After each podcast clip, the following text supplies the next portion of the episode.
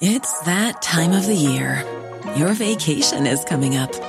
You can already hear the beach waves, feel the warm breeze, relax, and think about work. You really, really want it all to work out while you're away.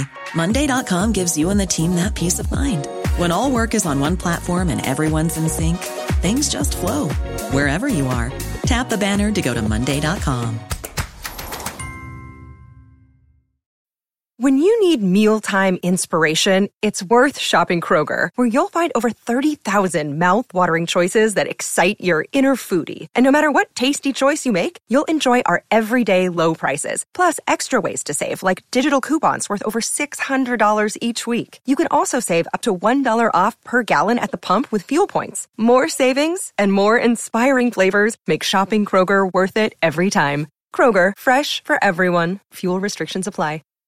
Oh my goodness, look at this gentleman standing there waiting patiently with his three piece suit and his bow tie tied it himself. Here's Dr. History. Merry Christmas, Eb. Hey man, I am fantabulous. How are you? I'm great. Had a great Thanksgiving and we actually did our Christmas Saturday night because that's when all my kids and grandkids could make it. So we've had a great weekend. All right. Well, everybody wants to know what Doctor History is going to have on the program. So pray tell, what have you got lined up for us today? Okay. Well, there's something you keep mentioning, a story that you keep referring to over the years that I told about the first few months on this program. Mm-hmm. Do you know, do you remember what it is? No. about a certain mountain man. Oh, the guy that scared all the Indians when he took his clothes off. Well, you know, people keep hearing you talk about that, so I'm going to talk about this guy again. Do you mean to tell me we've got some sickos that want to hear more about a naked mountain man scaring Indians? well, I'm going to give a little more background than just that. okay, go ahead. All right, Osborne Russell. Oh yeah, actually, yeah. Uh, he was born in 1814 back in a little town in Maine called Bowdoinham or Bowdoinham. He was one of nine children, and actually his boyhood was probably typical of uh, a Maine farm boy at that time, and uh, no doubt the environment was a wholesome one. Uh, he didn't have much schooling, but because uh, he talks about that, but he developed into a really a good young man, good morals, sound judgment, uh, and one of the important things uh, to keep in mind is he knew how to write because he wrote this journal. It's called Journal of a Trapper. Mm-hmm. So, anyway, uh, Russell ran away at, to sea at the age of 16. But, uh, you know, that's pretty young. But a lot of the guys left home around that time. But soon gave up that career by deserting his ship at New York, and after which he spent three years in the service of what was called the Northwest Fur Trapping and Trading Company, operating in, right then, it was just Wisconsin and Minnesota, you know, back in your stomping grounds. Mm-hmm. So nothing else is really known of him until he joined Nathaniel Wyeth. Uh, he led an expedition to the Rocky Mountains and to the mouth of the Columbia River in 1834. Now, Wyeth actually kind of led his party right through this area along the route that was later to become the Oregon Trail. I see. So Osborne Russell actually came right through this area uh, clear back then. Now, Wyeth actually proposed building a fort on the plains of the Snake River and enter the fur, fur trade, and the fort was soon built and named after a guy named Henry Hall. Mm-hmm. So, uh, one of the he was one of the partners of this company, Okay. and uh, so this is what came became as Fort Hall, which we know over there by Pocatello. Yes. Uh, anyway, uh, so that year, uh, Wyeth left uh, a garrison of about 12 men, among which was Osborne Russell for the winter.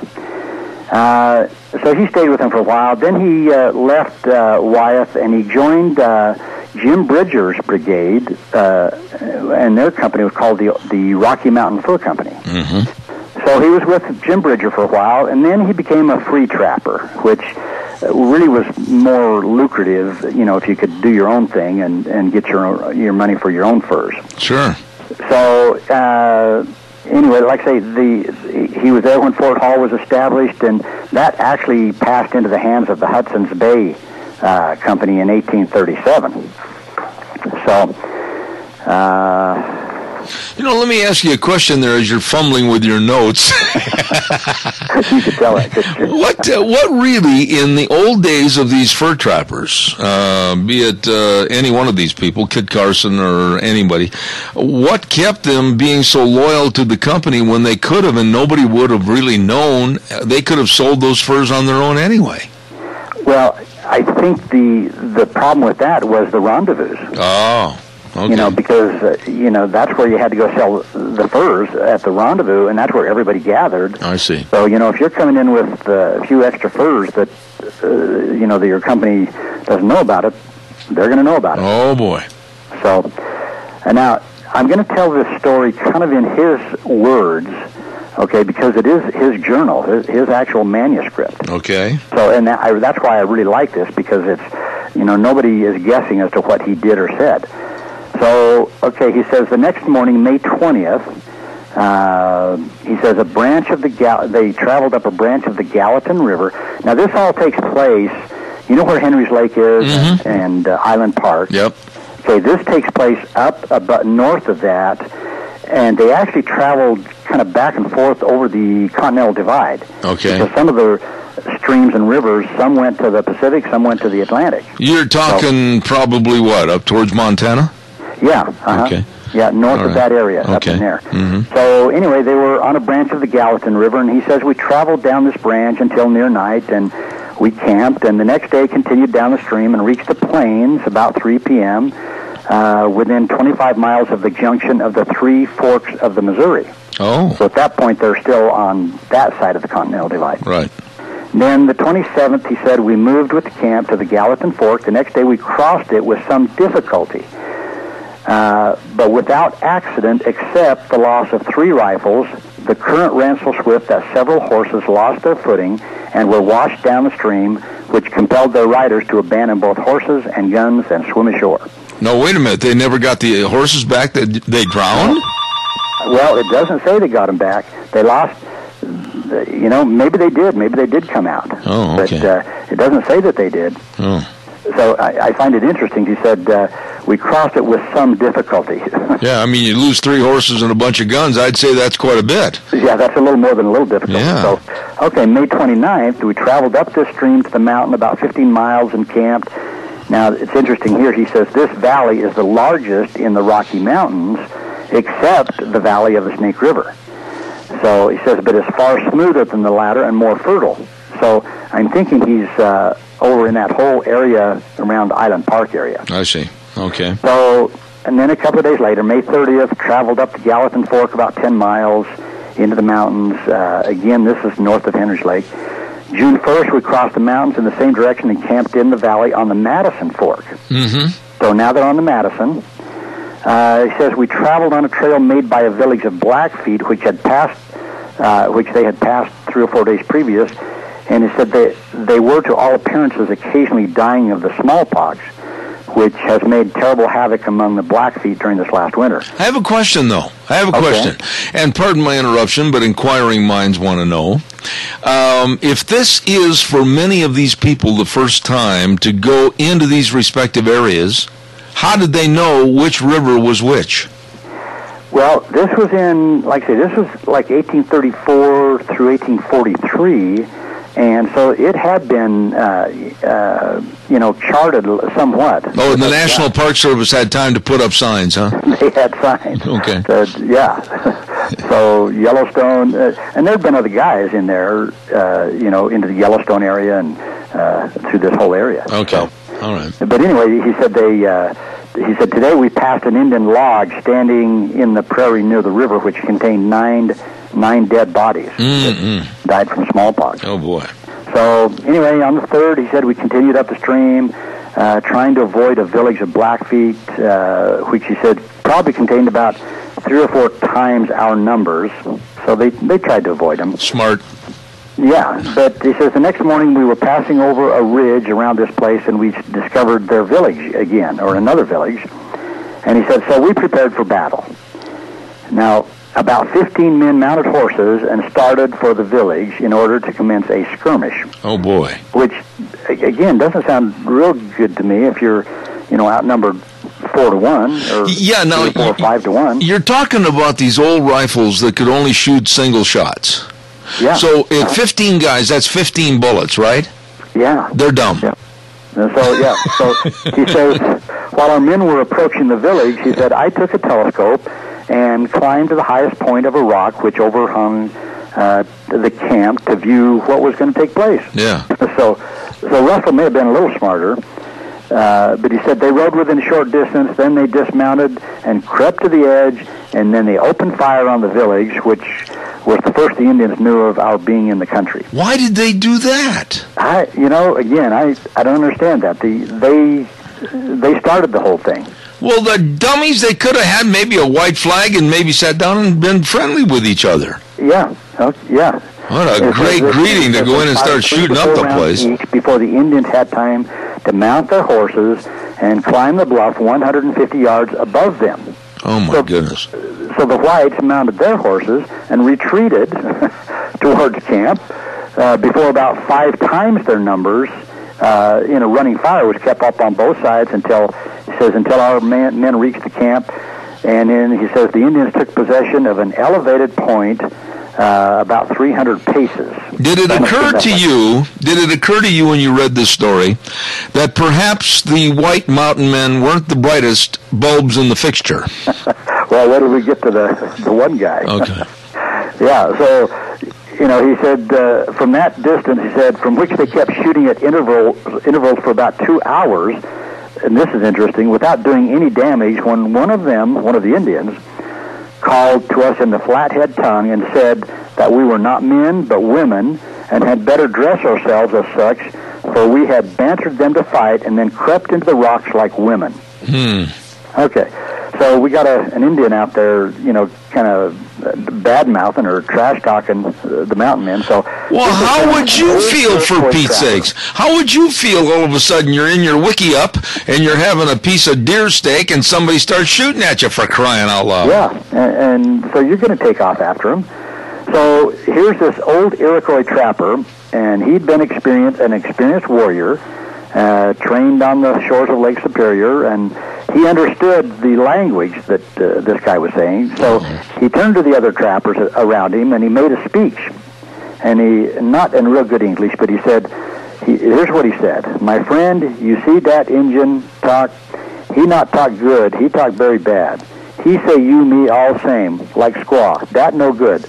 Suppose you go with me, I make him no talk that way. Well, it kind of sounds like one of those Obama speeches about Obamacare. so anyway, he's basically saying, "Come on, you guys, let's let's go." So, and here we go. On saying this, he stripped himself entirely naked, throwing his powder horn and bullet pouch over his right shoulder, and taking his rifle in his hand, he began to dance and yell and scream. And twenty of them stood up and and cheered. And anyway, he started, and he said, "We all followed." Uh, amid a shower of, of sh- uh, shells and shooting, and he said the distance was about 300 yards up a smooth and kind of gradual hill to the rocks where the Blackfeet were kind of hidden. But he said the object of our leader was to make an open charge and drive them from from their position, which we did without loss uh, uh, of anybody. So, so this one guy takes his clothes off and walks out into a grassy meadow and is going to scare the Indians because he hasn't got any clothes on. well, he's yelling and screaming too. Oh yeah, well that helped. Yeah, that helped. Yeah. So, Yeah. Uh, maybe it was cold. I don't know. Can you imagine? So anyway, he said when we when we reached the rocks, we stopped to take a breath, and he said for about a half a minute, and actually not having discar- discharged a single gun. They hadn't even shot at the Indians yet. So he said we we then mounted over the piles of granite and, and attacked them muzzle to muzzle. And although it says seven or eight times our number, they retreated from rock to rock, and we followed close at their heels, loading and shooting until we drove them entirely uh, away where their horses were tied.